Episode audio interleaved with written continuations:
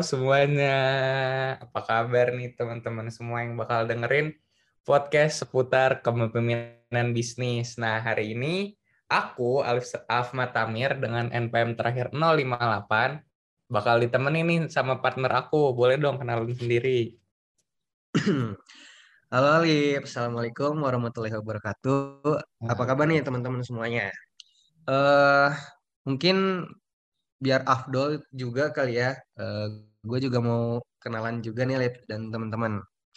Oke sebelumnya perkenalkan nama gue Arjuna Gusti Samudra dengan NPM terakhir uh, 011 dan kali ini gue akan nemenin Alip nih buat bincang-bincang soal kepemimpinan bisnis selama beberapa waktu ke depan.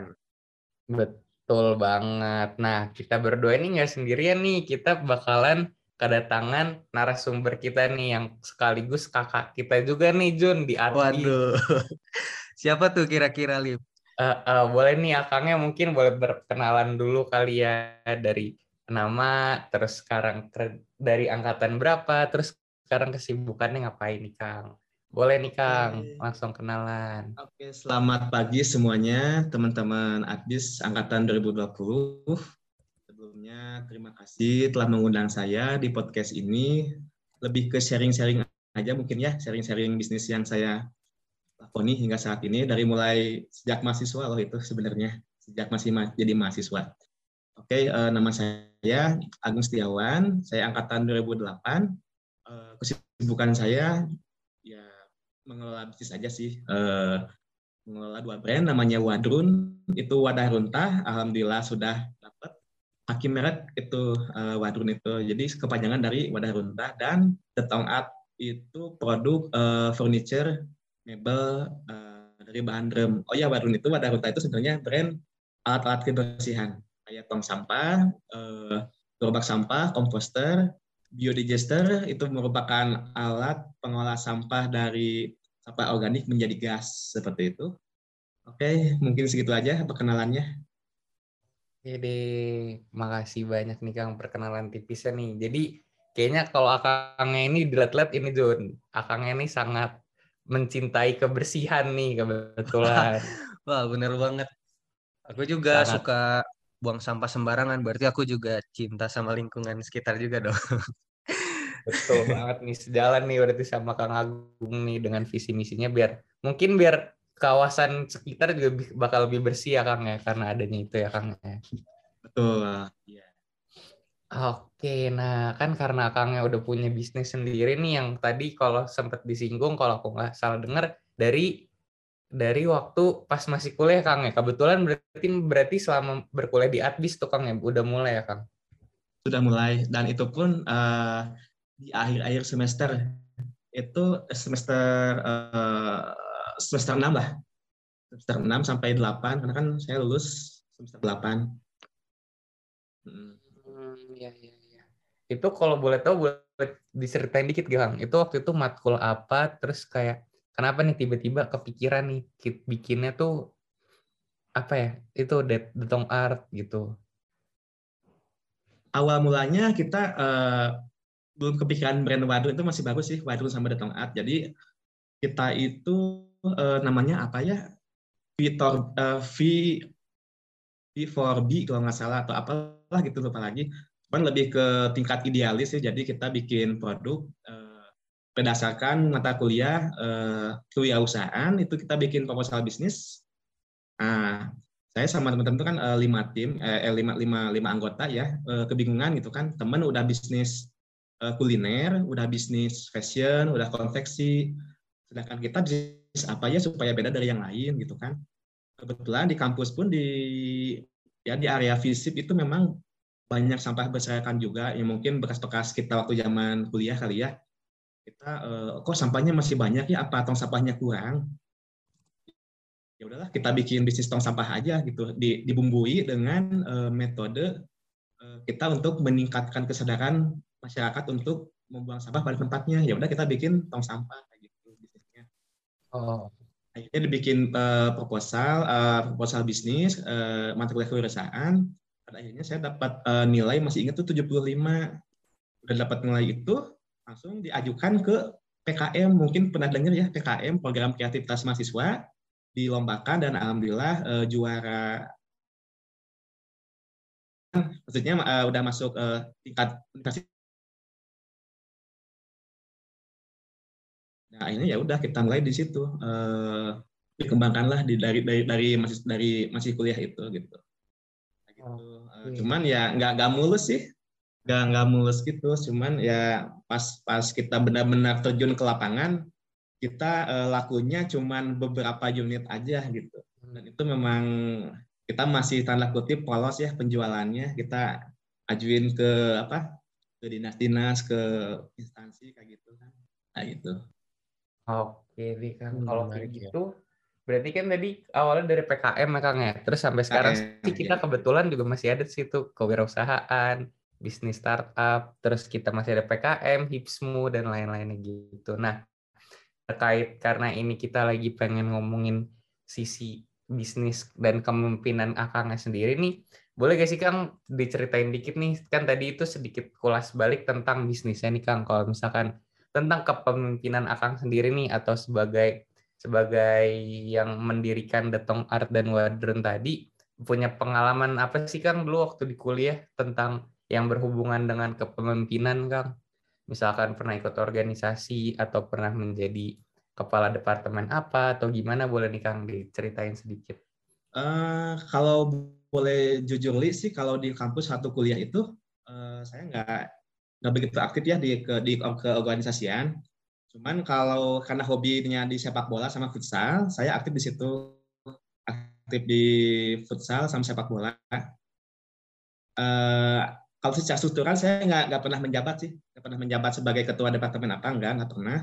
Uh, cuman kalau di luar kampus uh, saya mengikuti organisasi yang lain gitu di kampus, eh di, di luar kampus kayak ikut-ikut apa sih namanya uh, ikut-ikut program-program apa pertukaran mahasiswa kayak gitu. Tapi bukan pertukarannya bukan uh, secara formal tapi secara diskusi kayak gitu.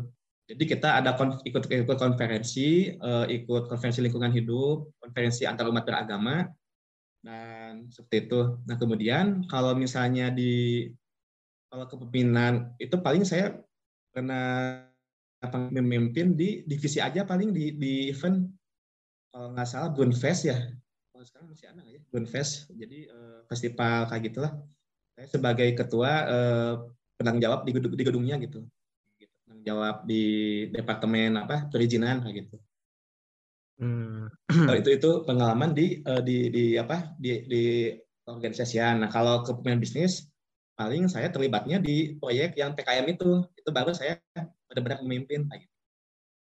Di proyek ya, apa nih kak? Kalau untuk sesama ini sih ya paling kita harus benar-benar yang pertama sih komunikasi harus dijaga ya, sama, apalagi masih sama teman juga kayak gitu. Jadi sama keterbukaan sih yang yang penting jujur apalagi menyangkut uh, uang ya itu kan uh, kita uang itu kan dapat uh, hibah jadi kita benar-benar harus terbuka gitu kan jangan sampai ini kan uh, uang tim jangan sampai nanti uh, ada kecurigaan atau apa kayak gitu menarik juga ya. Berarti Kagung ini banyak banget pengalaman e, menjadi seorang pemimpin gitu ya Kak selama di perkuliahan baik itu di dalam e, apa perkuliahan atau juga di luar perkuliah e, perkuliahan gitu. Di organisasi luar juga ya Kak ya tadi e, sempat hmm. bilang seperti itu. E, tapi Kak aku tuh penasaran selama belajar menjadi seorang pemimpin gitu Kak. Pastikan Kak Agung juga pernah dong ngalamin yang namanya suatu hambatan atau masalah mungkin sama eh, sama di perkuliahan atau mungkin sama teman-teman atau dalam memimpin eh, sebuah tim gitu ya. Nah, aku mau nanya dong Kak, apa aja sih hambatan yang pernah Kak Agung hadapi selama eh, menjadi seorang pemimpin gitu dan mungkin boleh juga dong Kak diceritain gimana sih cara nyelesain masalahnya dari kuliah sampai berkarir. Karena kan kita juga sebagai mahasiswa kadang juga ngalamin hambatan, mau itu di organisasi, perkuliahan, atau bahkan di uh, bisnis juga gitu Kak. Boleh Kak Agung? Oke, uh, mungkin berarti ini ada dua versi ya dari zaman kepemimpinan waktu masih kuliah ketika berkarir. Oke, kalau yang berkuliah itu uh, paling saya rasakan itu waktu memimpin uh, usaha saya ini gitu kan. Memang secara founder sih memang memang saya yang mendirikan itu. Jadi uh, kepemimpinan itu kita harus memiliki karakter mempengaruhi tempat sampah. Awalnya hambatannya itu ya eh, kadang-kadang apa yang kita ingin capai tujuan itu uh, berbeda dengan uh, pendapat mereka gitu uh, bertentangan gitu. Kadang-kadang jadi saya punya saya punya ide mendirikan bisnis ini tapi kan rekan kadang-kadang menebat juga gitu e, ini benar nggak sih bakal bakal berhasil enggak kayak gitu kan. Nah, jadi hambat-hambatannya paling dari segi apa ya dari segi pendapat itu pasti berbeda. Itu udah hal yang lumrah. Tinggal bagaimana kita mendiskusikan e, perbedaan itu menjadi warna kayak gitu. Akhirnya ya karena saya ya apa e, menerapkan kepemimpinan maka semua itu eh, berjalan dengan sesuai tujuan gitu. Nah, cuman nah pas pas pertengahan itu ya namanya teman ya ada yang punya pengen punya kehidupan masing-masing apalagi kan eh, dulu mah jarang-jarang startup ya kayak gitu. Eh, akses modal nggak nggak semudah sekarang gitu kan meskipun eh, dulu juga memang mudah sih cuman kalau sekarang kan tinggal kita punya bisnis startup kita insya Allah sih banyak uh, investor kayak gitu. Uh, nah pada akhirnya uh, kita membuat keputusan teman itu ada yang keluar dari tim, ada yang berkarir sendiri, ada yang bekerja sendiri, ada yang kerja juga berkarir di uh, perusahaan yang lainnya kayak gitu. Pada akhirnya saya mem, uh, membentuk tim sendiri. Gitu. Akhirnya bentuk, bentuk tim sendiri beserta uh, keluarga juga diajak gitu, kayak adik sama saudara gitu. Jadi sama-sama ya udah deh uh, kita membentuk tim yang yang terpenting itu kita mempunyai visi, tujuan, dan goals yang sama. Sedangkan saya kan uh, visi misinya itu di di Waduk dan itu kan ya kalau yang Waduk itu kita pengen uh, lingkungan sekitar itu menjadi bersih dan apa namanya dan bebas dari sampah gitu. Karena kan kita itu nanti ke depan akan menerapkan green economy, ekonomi hijau gitu. Jadi semua dari segi kehidupan aspek kehidupan akan menerapkan uh, ramah lingkungan mungkin uh, sudah kita rasakan ya di mungkin di supermarket ya uh, kita harus kalau bisa membawa tas sendiri kadang-kadang gitu. Di nomor juga uh, disarankan nggak pakai tas uh, mencemari lingkungan juga ya apalagi di laut kayak gitu.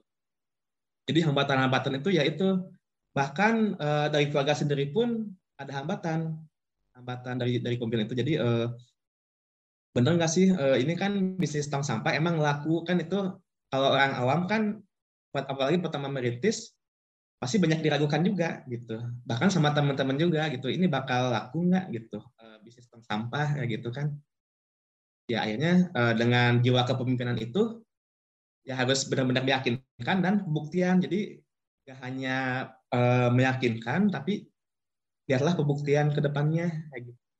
akhirnya ya setelah tahu celahnya ternyata kan alat kebersihan itu setelah dipelajari ternyata eh, sudah menjadi anggaran dari Kementerian Lingkungan Hidup. Itu tiap daerah itu pasti eh, memerlukan alat kebersihan untuk eh, menuju Indonesia bebas sampah. Nanti kita ada ada program bukan program sih eh, lebih ke eh, tujuan kita bersama bahwa Indonesia itu bebas sampah nanti tahun 2045 itu kan menjadi peluang bisnis juga. Berarti kan otomatis alat kebersihan itu bakal uh, diminati terus kayak gitu. Betul banget tuh Kang. Padahal juga sebenarnya kan kita sebagai masyarakat juga harus menjaga kebersihan. Terus terutama kita sendiri pun kebersihan tuh harus nomor satu lah sekarang. Nah, karena tadi Akang tuh ada sedikit tips-tips tentang hambatan yang kayak tetap ya penting komunikasi, yang penting yakin sama diri sendiri dulu, terus kita harus percaya sama yang lain. Nah, kalau dari Akang sendiri punya gak sih Kang value atau kayak gimana ya? Sesuatu nih yang Akang pegang banget sehingga ber, bisa bisa sampai sejauh ini nih maksudnya kayak uh, ada quotes yang paling Akang suka, yang selalu Akang pegang atau ada cerita siapa yang jadi motivasi buat Akang gitu. Boleh gak sih Kang cerita ini bagi-bagi kita value apa sih yang akan pegang nih gitu.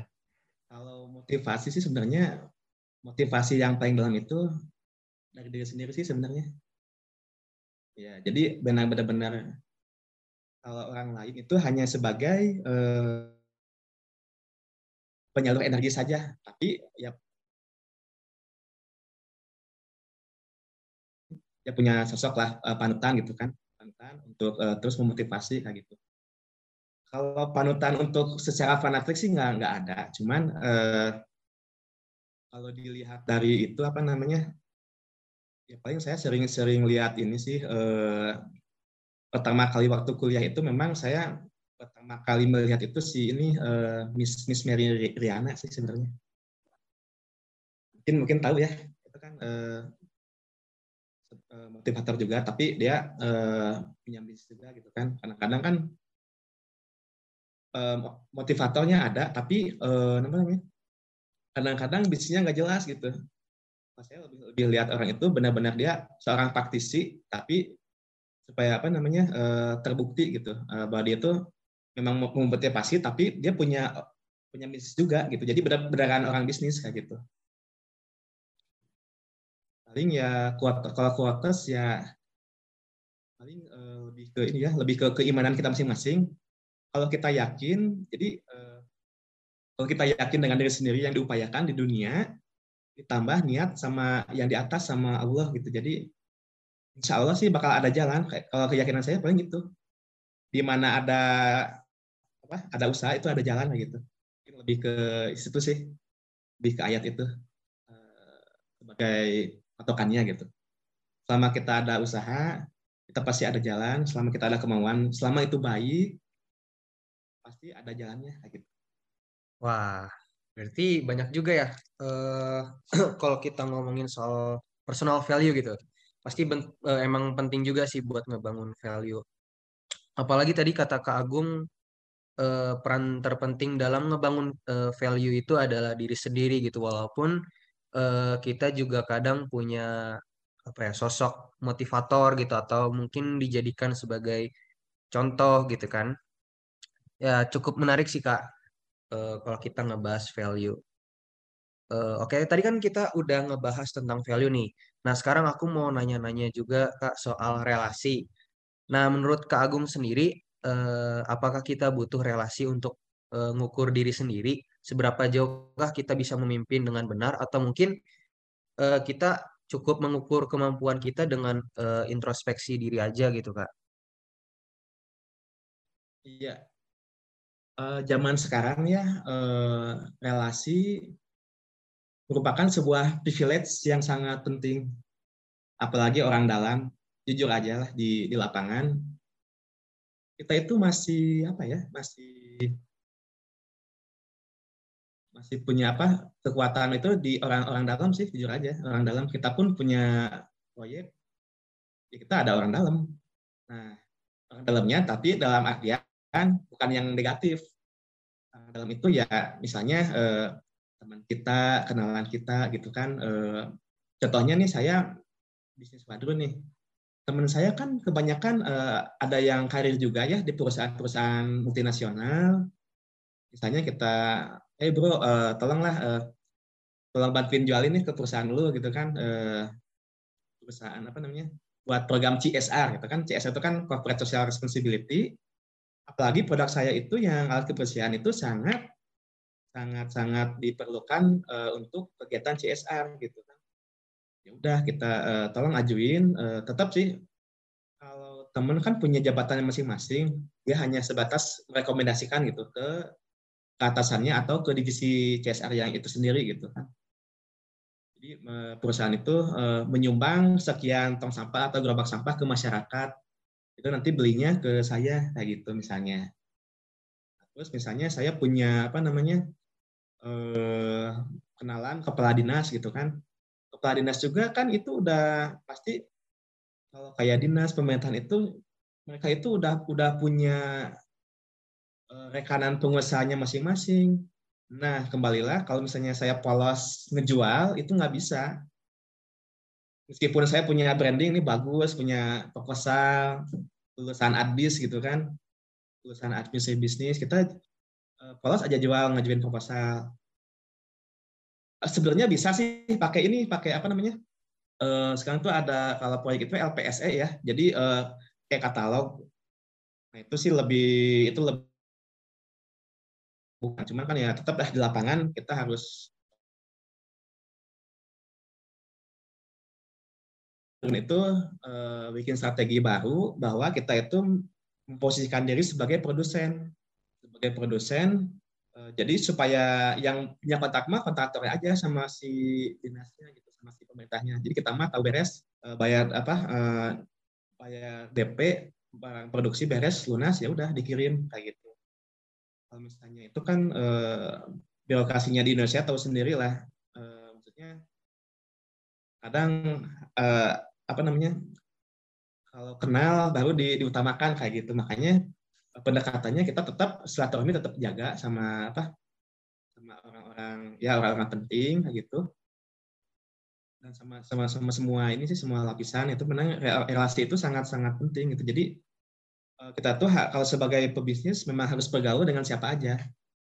Mau sama itu mau sama uh, orang orang pejabat dinas orang apa sama tukang sama vendor itu sih. Uh, dalam relasi memang memang sangat-sangat penting sekali. Apalagi kan pas, pas pertama kali merintis kan jujur aja apalagi kan ma mahasiswa ya nggak ya kita kan relasinya terbatas hanya teman-teman mahasiswa kayak gitu. Nah makanya pentingnya kita ikut organisasi uh, di luar kampus. Kayak misalnya ikut apa misalnya sekarang ada HIPMI PT ya himpunan pengusaha muda Indonesia yang perguruan tinggi. Nah kita kan punya koneksi nanti sama pengusaha-pengusaha yang udah sukses. Kayak gitu misalnya kita ikut organisasi. Kalau yang di kampus juga kan uh, banyak juga sih kalau di kampus ya. Kayak misalnya uh, komunitas perusahaan apa komunitas uh, UMKM di lingkungan mahasiswa kan banyak juga ikutan juga. Paling paling itu sih tipsnya ikutan organisasi sebanyak mungkin sih kayak gitu. Organisasi yang relate sama sama passion kita kayak gitu. Hmm, menarik sih kak. Oh ya Kak, tadi uh, Kak Agung kan sempat uh, nyinggung soal relasi. Tadi tuh aku penasaran Kak sama Kak Agung kok bisa ya Kak Agung bisa kenal gitu bahkan dapat relasi sampai orang dinas gitu kan. Menurut aku itu uh, cukup apa ya? Cukup menarik dan mungkin sangat berpengaruh juga gitu bagi uh, Kak Agung juga dalam ngejalanin bisnis gitu. Mungkin boleh Kak sedikit cerita juga tentang gimana sih ngebangun relasi yang baik gitu. Ya awalnya sih pasti uh, kita relasi. Ya itulah kelebihan jadi apa? Jadi pengusaha seperti itu. Kelebihannya memang uh, hubungannya luas. Bahkan dari apa? Dari customer pun kadang-kadang ada yang cinlok. Tapi itu dulu ya. customer cewek itu iya, iya. kebanyakan gitu. Kita beli barang jadi kenal-kenal malah jadi cinlok. Ada kayak gitu. Ya itulah cerita jadi pengusaha memang gitu. Uh, ya awalnya sih dari segi transaksi kita jadi tahu gitu transaksi kan kita jualannya online. Kadang-kadang yang langsung menghubungi itu ya orang sananya gitu orang orang apa orang pemerintahannya yang langsung menghubungin gitu. Kadang-kadang ada juga yang kontraktornya yang menghubungin gitu kan. Eh, jadi kontraktor itu dia yang punya kontrak sama pemerintahnya jadi kita mah sebagai produsennya aja gitu ada. Dan eh, saya juga ikut organisasi juga di apa organisasi uh, lingkungan gitulah lingkungan hidup ya di Bandung gitu kan. Kayak Bandung Clean Action. Otomatis kan itu kan orang-orang yang concern terhadap lingkungan. Itu kan dari unsur apa? Unsur petugas kebersihan dari unsur apa? Pemulung dari unsur apa?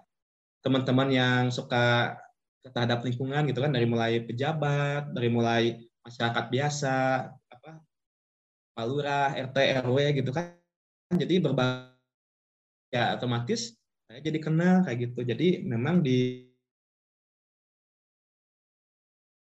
organisasi sih kayak gitu. Dan apa membangun relasi itu memang harus semuanya sih harus harus jadi sistem gitu kan dari mulai apa dari mulai supplier bahan baku dari mulai apa uh, dari toko toko toko bahan terus dari apa dari konsumen apalagi kan kalau saya kan sifatnya uh, apa namanya produknya memang memang tiap tahun pasti ada, cuman waktu-waktu tertentu gitu nggak nggak tiap hari juga. Misalnya per tiga bulan per tiga bulan gitu kan. Jadi kita benar-benar uh, menjaga hubungan dengan uh, dengan baik gitu. Uh, jadi uh, dikasihlah kepuasan produk yang yang maksimal meskipun pasti ada lah kendala-kendala misalnya sama customer mungkin ada keterlambatan produksi ada yang apa eh, ada yang apa tidak sesuai dengan spesifikasi yang diinginkan. Ya itu pasti pasti ada sih uh, pasti ngalamin semua yang pengusaha gitu. Cuman bagaimana kita menghandle-nya supaya semua itu teratasi kayak gitu. Hmm. Oh, berarti menarik ya kayak tadi uh, mungkin salah satu ngebangun relasi yang baik sama uh, kedinasan gitu atau yang ada di ranah pemerintahan itu kan berarti dengan ngebangun program juga ya kayak yang sesuai sama produk sama uh, Kak Agung. Kayak program tentang menjaga lingkungan dan juga kebersihan gitu. Yang sejalan sama uh, apa ya mungkin salah satu tujuan juga gitu dari program pemerintah juga gitu kan.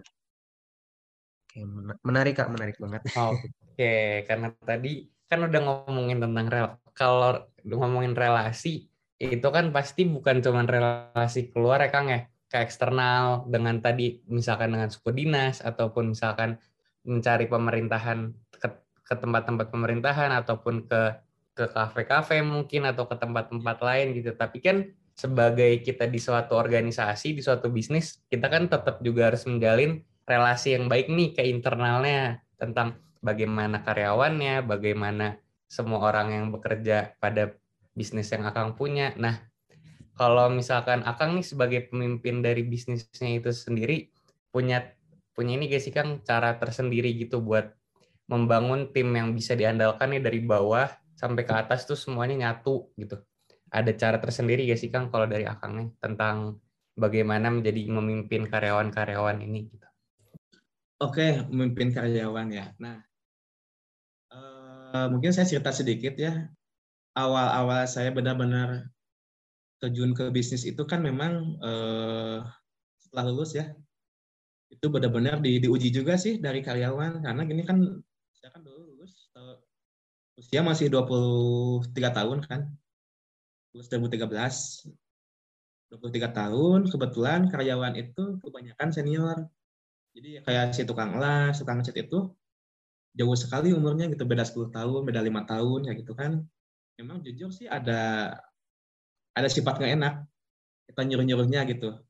Sempat sempat apa sih? Nggak enakan.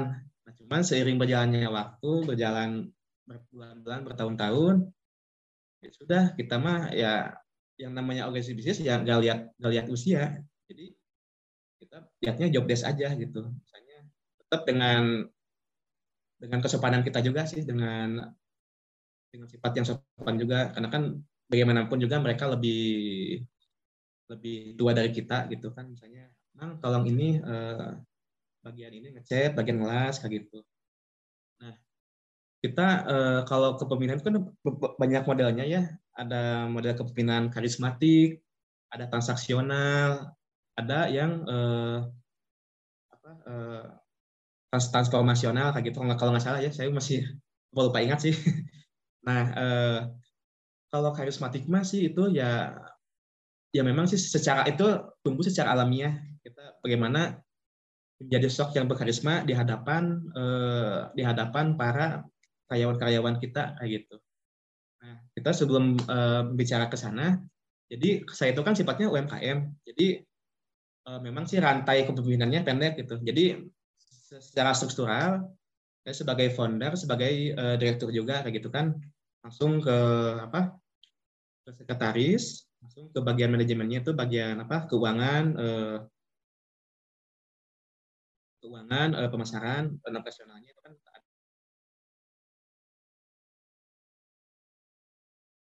nah, paling paling banyak berinteraksi sih sama yang diproduksi itu. Jadi kepemimpinan yang saya uh, yang saya jalani itu kepemimpinan, kepemimpinan uh, transaksional sih kebanyakan gitu. Jadi transaksional itu kan berdasarkan reward dan punishment. Jadi misalnya, sok mang, uh, saya ada target nih, uh, apa ada ada customer nih dinas kebersihan dinas lingkungan kota Bandung bikin gerobak sampah uh, 50 unit harus beres satu bulan entah itu mau lembur atau gimana nanti kalau misalnya sesuai target saya kasih bonus gitu. Jadi kan otomatis uh, kerjanya juga semangat. Dikasih reward misalnya oh ini lebih cepat dikasih reward.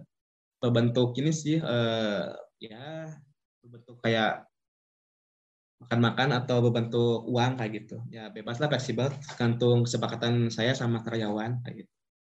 Oke deh Kang. Berarti sebenarnya kalau misalkan umur itu sebenarnya bisa dibilang bisa mempengaruhi juga Kang ya tentang alur komunikasinya gimana cara memimpin gimana cara iya. walaupun kesannya kita yang punya kita yang mulai bisnis kita sebagai owner cuma kan kita tetap harus respect ya Kang ya walaupun itu karyawan nanti lebih tua ataupun misalkan nanti kita harus bekerja sama yang lebih tua gitu. Berarti ya menarik juga ya untuk uh, berbicara soal bisnis ini. Jadi untuk bisa ngebangun relasi, untuk bisa ngebangun sebuah tim tuh uh, tidak memandang umur siapa yang lebih muda atau yang lebih tua gitu. Tapi kan uh, kita balik lagi yang penting dalam ngebangun uh, sebuah tim gitu juga harus apa namanya kita harus uh, menjaga kesopanan kehormatan orang lain juga ya kan kak dan memang karismatik itu penting banget sih.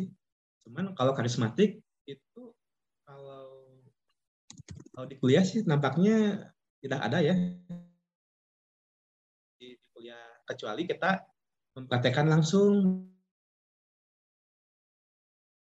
berbicara bang jadi memang eh, banyak-banyak belajar di ini aja di organisasi gitu otomatis kita bakal karismatik tersendiri. Karena kan itu sifatnya alamiah sih. Tapi tapi itu bisa dilatih bisa dilatih juga. Soalnya saya saya pun mengalami dulunya saya itu benar-benar pendiam banget gitu. Pendiam. Tapi karena keadaan jadi ya bisa bisa bisa speak up gitu juga gitu. Oh, berarti keren banget sih kak. Oke kak, uh, mungkin aku mau nanya juga sih kak. eh, terkait kepemimpinan dan juga baga cara, bagaimana cara ngebangun organisasi yang baik gitu. Uh, mungkin boleh kak, kak Agung sharing tips dan trik apa aja sih yang harus di uh, apa aja yang harus kita terapkan gitu dalam eh, memimpin gitu kan kepada sebuah organisasi atau bisnis kita sendiri sebagai penerus usahawan gitu agar menjadi pemimpin usaha yang baik dan benar gitu. Boleh kak tips dan triknya gitu buat kami? Kalau tips-tipsnya ya paling ya yang saya pernah ngalamin ya. Yang pertama sih kita benar-benar eh, yang pertama itu sebagai pemimpin kita harus megang dulu eh, kita memimpin organisasi nanti kan entah itu sendiri atau kita nanti berkarir di perusahaan, tetap kita harus punya visi misi tersendiri. Kita ke depannya mau ke mana nih arahnya. Karena kan kita sebagai nahkoda, kita harus punya visi misi ke depannya dulu. Itu yang pertama.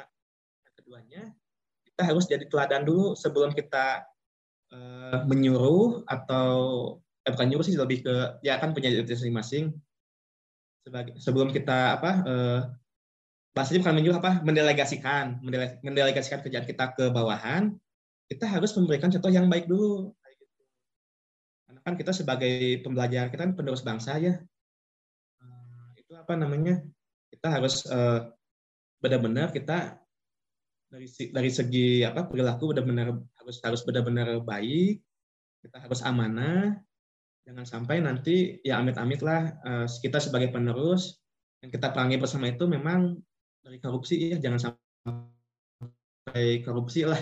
Itu kan korupsi itu gak hanya uang gak hanya uang main Mobile Legends misalnya itu kan korupsi waktu juga jadi kita harus menunjukkan sikap yang apa sikap yang baik menjadi teladan buat bawahan kita kayak gitu itu yang yang keduanya yang ketiga kita harus benar-benar pandai uh, mempengaruhi organisasi di lingkungan kita. Karena kan sifat dasar kepemimpinan itu memang harus bisa mempengaruhi gitu.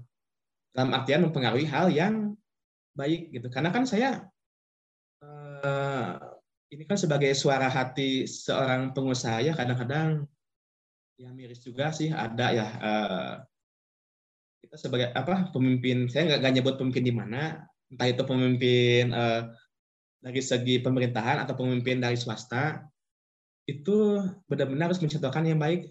Kita uh, tindakan berjamaahnya yang baik itu jangan sampai ya tahu sendirilah kasus-kasus kemarin kan ada pejabat yang ketangkap KPK. Jadi kayak korupsi berjamaah itu benar-benar dihilangkan lah budaya seperti itu kan kita harus benar-benar dari akar-akarnya kan dari itunya kayak gitu. Apalagi kan nanti siapa tahu kan kita dari teman-teman mahasiswa ada yang masuk ke pemerintahan juga. Ya janganlah kita hilangkan budaya seperti itu kayak gitu. Betul banget tuh Kang kalau urusan korupsi-korupsi kayak gitu yang seperti Kang bilang tadi ya bukan cuma uang dan itu emang harus diberantas ya Kang ya kayaknya akan berdampak buruk gitu kan bagi suatu bisnis gitu. Ya, Nah, karena tadi udah ada tips and triknya, aku juga mau nge-recall dikit nih Kang kan tadi uh, Akang sempat bilang bahwasanya kita itu pas memimpin apa ya bikin usaha itu kan pasti yang penting dari diri sendiri dan orang lain itu sebagai dorongan doang. Seperti yang Akang bilang juga tadi, kalau nggak salah sempat nge-mention bahwasanya Akang tuh role modelnya punya ini uh, siapa Mary Riana ya Kang ya? Tuh, itu zaman zaman kuliah karena uh, masih jarang sih motivator dulu kayaknya. Kalau sekarang banyak ya ada jualan 99 ya banyak. iya kan jadi banyak banget. Tapi boleh gak sih Kang kasih hal spesifik nih Kang? Kenapa sih uh, kenapa Kang yang jadiin Mary Riana sebagai role model gitu Kang?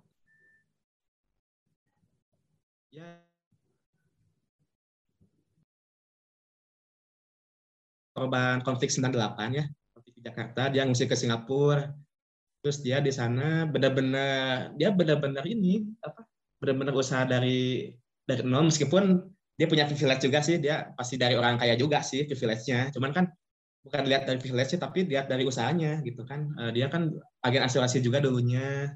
Terus dia punya mimpi sejuta dolar akhirnya tercapai juga gitu. Akhirnya dia uh, sekarang jadi motivator dan punya bisnis juga kan. Dia punya punya bisnis apa Meridiana Planning Center gitu jadi dia punya bisnis pelatihan bisnis juga kayak gitu jadi itu yang membuat saya kagum sih, apalagi dia seorang wanita ya. Jadi uh, saya lihat ini wanita juga bisa, kok kita sebagai laki harusnya lebih bisa dong kayak gitu. Jadi tem ikut termotivasi juga gitu. Iya betul banget sih Kang. Kayaknya soalnya kayaknya mending kita yakin dulu gak sih Kang? Kayak tadi yang Kang bilang yakin pada diri sendiri dulu supaya biar bisnis kita tuh bisa jalan gitu. Baru kita bisa minta tolong sama orang lain ataupun kayak apa ya membuat teman-teman kita sebagai pendukung aja di eksternal gitu guys sih Kang. Oke, karena itu pertanyaan terakhir kita gimana nih Jun? Oh, gak kerasa banget ya Lip kita udah ngobrol panjang lebar. Uh, udah hampir jangan, jangan lupa di follow ya nanti di follow back follow oh. Badrunnya ya sama Datang At ya. Boleh kak, boleh banget nih. Karena Buat kita temen -temen... lagi ini lagi bikin ini sih mau bikin. Jadi kemarin sempat ya namanya kan kita ada sedikit keterbatasan tim.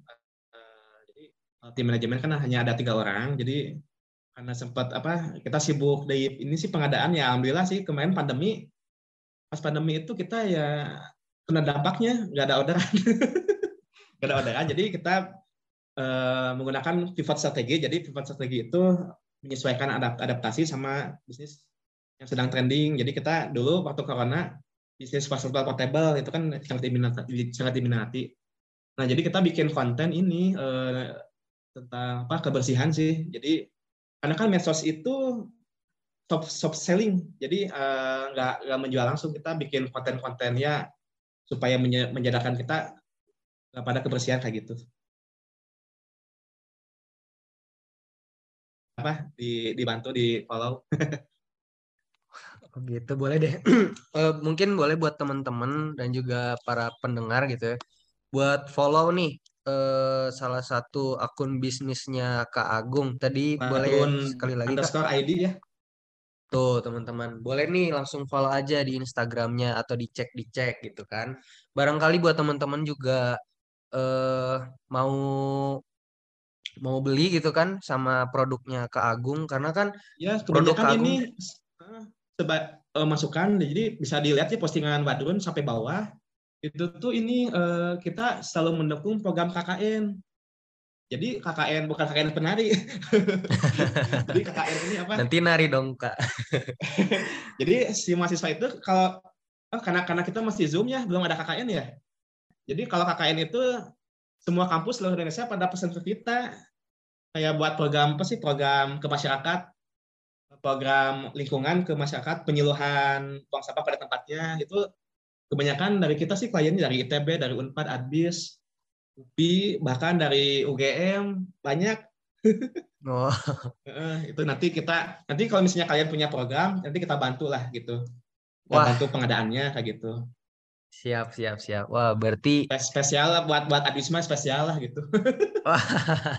Kalau kalau ada programnya gitu terus kalau ada kalau ada event misalnya ada event bikin acara musik kalau nanti udah offline misalnya eh, bikin event bazar itu kan kalau bazar itu ya otomatis kan memunculkan banyak orang sampah juga ber- bertambah kita bisa support menyediakan eh, menyediakan tempat sampahnya kayak gitu. Nanti benefitnya mungkin eh, kita bisa kita itu free free sewanya free kita dapat benefitnya kita di, di ada apa diiklanin gitu sama MC-nya kayak gitu misalnya gitu Oke, Kak, siap. Nanti eh, kalau misalnya ada kegiatan KKN atau mungkin ada kegiatan event lainnya, mungkin aku sama Alip atau teman-teman bisa hubungin Kak Agung gitu ya sebagai ya, eh, vendor juga mungkin. ya. karena kita juga nge-support ini ran-ran sebelum covid itu yang yang apa lomba lari sama kita disupport juga itu Wah, berarti sebenarnya udah banyak ya Kang ya udah pernah jadi apa ya jadi media bukan media partner udah jadi apa ya sebutannya tuh kayak udah berkolaborasi nih sama acara-acara ataupun mungkin teman-teman mahasiswa yang lain punya acara gitu. Nah, gak kerasa banget nih kalau kalau kata tadi kita boleh cek di wadrun underscore ID ya Kang ya. Ya betul. Ya. Sama yang satu lagi at detong art ya Kang ya.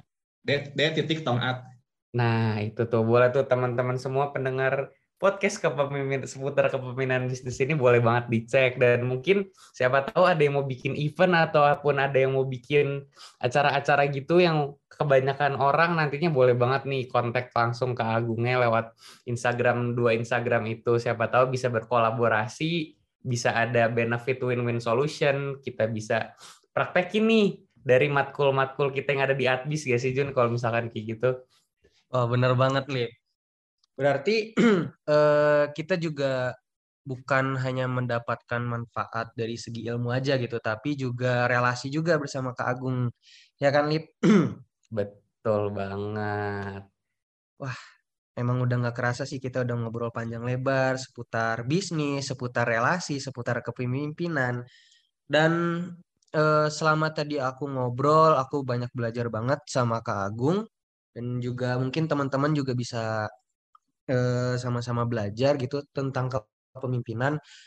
Eh, tadi aku sempat singgung sedikit menurut eh, kata Kak Agung bahwa perbedaan pendapat itu bukanlah sebuah hal hambatan, tetapi bisa dija- dijadikan sebagai warna apabila seorang pemimpin itu saling mengerti dan juga menghargai pendapat tim yang eh, memiliki perbedaan pendapat.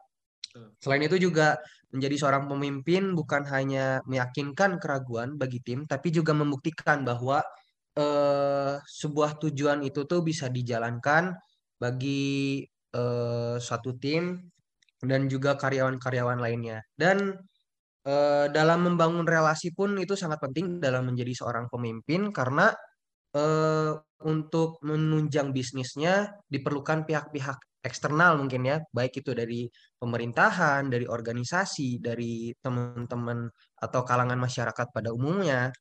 Karena kan eh, dalam membangun eh, bisnis dan menjadi seorang pemimpin itu harus bisa menghadirkan sebuah solusi ataupun eh, menyelesaikan sebuah permasalahan juga.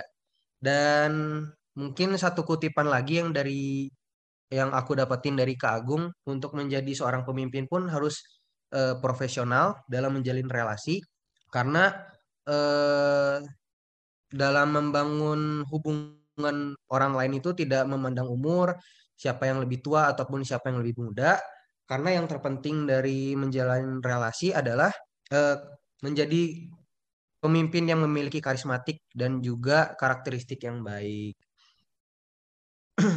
Oke, tadi itu tuh teman-teman pendengar ada sedikit resume nih yang dikasih sama Arjuna tentang sepanjang kita ngobrol dari tadi nih gak kerasa udah 45 menit kita ngobrol bareng Kang Agung nih di sini guys Jun. Iya, aduh, pokoknya banyak banget lip insight yang aku dapetin dan mungkin teman-teman juga banyak banget eh apa ya, pembelajaran yang bisa didapatin sama Kagum dan juga kita berdua.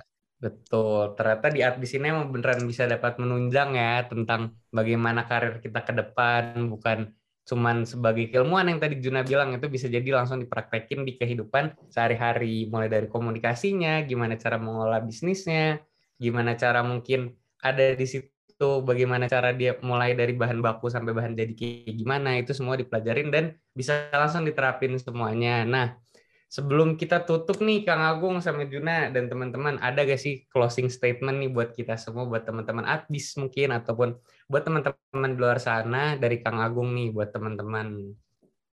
Oke sebelumnya kembali lagi saya ucapkan terima kasih undangan podcastnya senang sekali bisa berbagi karena uh, berbagi itu uh, tidak bayar tapi uh, sangat senang sekali bisa berbagi uh, sangat uh, Semoga di hari-hari ke depannya kita diberi yang sesuai rencana dan tetap uh, yakinlah pada Tuhan Yang Maha Esa. gitu. Oke deh, itu dia sedikit closing statement yang buat saya kita tuh tetap harus yakin sama yang sama Tuhan kita masing-masing yang kita percayai. Semoga semuanya akan baik-baik saja ke depannya dan jangan lupa tadi harus yakin ke diri sendiri nih terkait bagaimana kalau kita mau bikin bisnis ataupun menjadi seorang pemimpin yang karismatik gitu. Mungkin segitu aja nih podcast kita pada episode kali ini bersama Kang Agung dari Detong Art dan Wadrun underscore ID. Terima kasih banyak teman-teman semua yang sudah mendengarkan podcast ini. Sampai ketemu di episode berikutnya. Selamat selamat Dadah. Selamat Dadah, tinggal semuanya. Makasih ya udah dengerin podcast kita sampai selesai. Iya betul. Terima kasih banyak teman-teman yang udah dengerin.